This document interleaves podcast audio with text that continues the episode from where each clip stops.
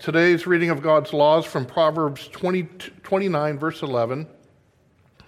A fool vents all his feelings, but a wise man holds them back. A fool vents all his feelings, but a wise man holds them back. Please be seated.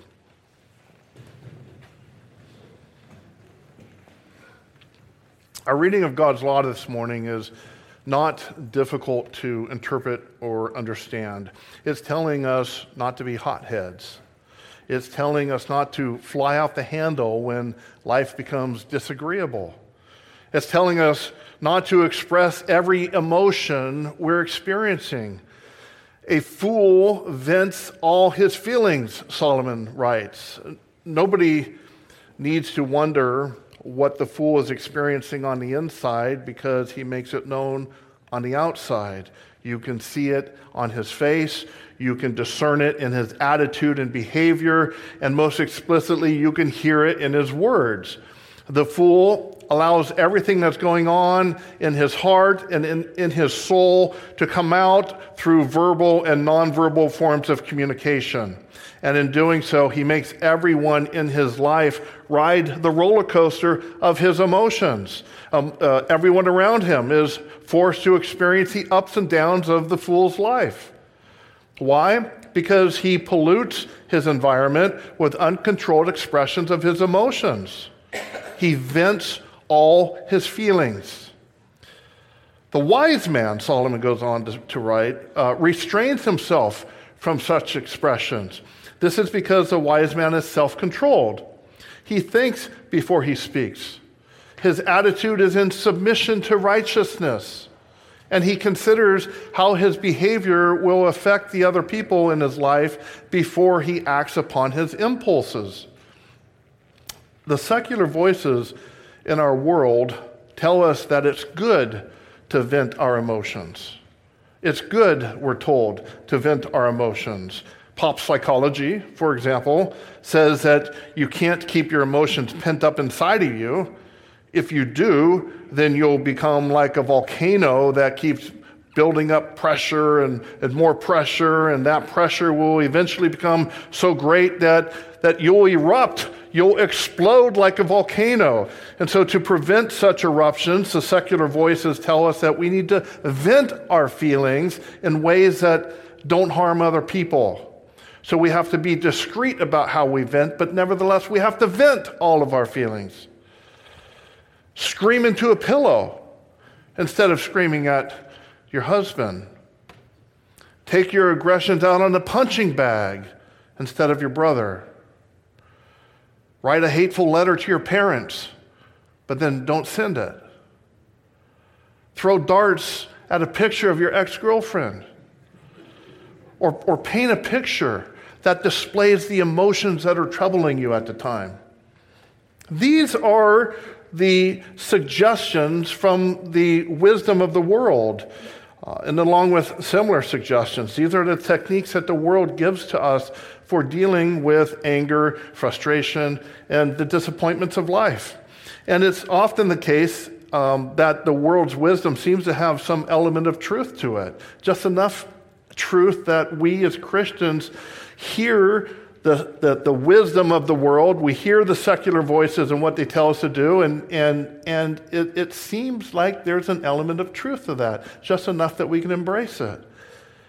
And yet, when these secular voices tell us that we can't keep all our emotions pent up inside, because that sounds reasonable to us, we go along with the, we, we sometimes go along with the, the suggestions or the, the advice that, is, that, that follows. Yes, it's true, uh, we tell ourselves. I've experienced the negative consequences of suppressing my emotions, so I, I need to find healthy ways of venting those emotions so that I don't erupt like a volcano. And then we find ourselves splashing black paint onto a canvas or filling a shoebox with hateful letters that are never meant to be sent. The biblical solution to dealing with difficult emotions is to bring them to the Lord through the process of lamentation. Most Americans are not familiar with lament, but A couple of helpful books have recently been written on this topic, and those books are helping the American church rediscover this righteous way of expressing our sorrows and anger to, uh, to the Lord. One of those books is a book which is called Dark Clouds, Deep Mercies by Mark Vroegop. And the subtitle of this book is Discovering the Grace of Lament. Now, in the beginning of this book, Vroegop defines lament as a prayer in pain that leads to trust. A prayer in pain, in other words, motivated by pain, that leads to trust. And then he goes on to show how lament is a common theme in the Psalms. Um, over and over again, the Psalms are prayers in pain that lead to trust in God. And then in the second and third parts of the book, Vroegop takes the reader through the book of Lamentations and applies the things that, that he discovered in the Psalms. It's an excellent book.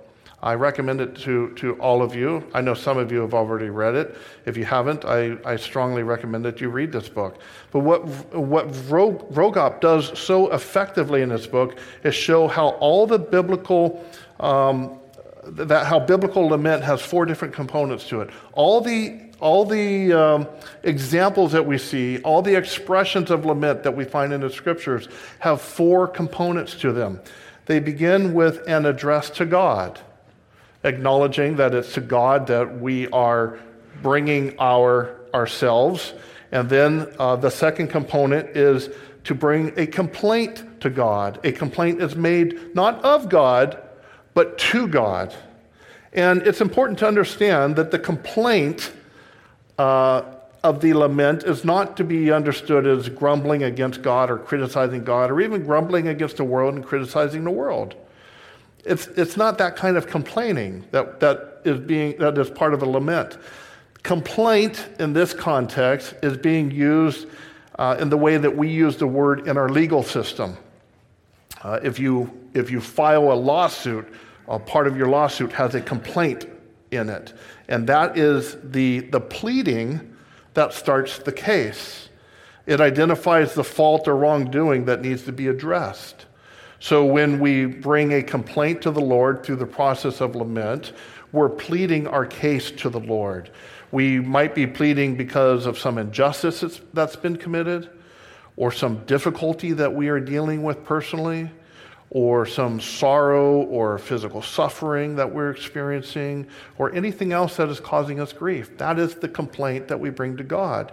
And then the third component of lament is the request. We request the Lord to, to do something on behalf uh, because of this complaint. The request might be for the Lord to remove whatever the complaint is about, such as when Jesus uh, asked whether the cup that he was about to drink might be removed or the request might be that the, for the Lord's sustaining grace so that we can persevere through the trial of the complaint, such as when the first century Christians prayed for boldness so that they could continue preaching the word even while being persecuted uh, for having preached the word. And the fourth and final component of a biblical lament is an expression of trust in God or praise of God knowing that His grace is sufficient for us at, in all things at all times. This form of lament, brothers and sisters, is how the Lord would have us deal with our difficult and challenging emotions. We bring them to the Lord through lamentation. Lamentation that trusts the Lord and praises Him even in the midst of trials and tribulations. And what our reading of God's law is showing us this morning is the sinfulness of venting your frustrations, whether you're venting to other people or venting on a punching bag or venting into a pillow. Venting is not the righteous response to life's challenges. Lamenting is a righteous response. Address God.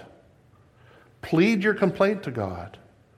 Make your request known to God and then trust that God will graciously give you everything that you stand in need of. That, brothers and sisters, is a response of faith. Venting is not a response of faith. Venting is a response that pulls back into human wisdom, looks back to human resources, and in many ways is a, a passive aggressive way of dealing with life's problems, a, a way that really comes back and resolves that either, either I need to muster up the strength to get through this issue myself, or I need to avoid this issue and hope it goes away. Whereas lament drives us to the cross of Jesus Christ. It drives us to our Heavenly Father through, the, through Jesus Christ in order that He might sustain us and that He might resolve the, the issue under hand in His own um, wise and benevolent ways. So, brothers and sisters, if the Holy Spirit has burdened your heart with an awareness of your sin this morning, um, whether that's the sin of venting, the sin of not going to Christ, not going to your Heavenly Father with the challenges that uh, you're facing, or if it's any other sin that God has burdened your heart with, remember that God pardons and forgives all who truly repent while trusting in the atoning work of Jesus Christ. And because uh, repentance includes confession, we confess our sins to the Lord.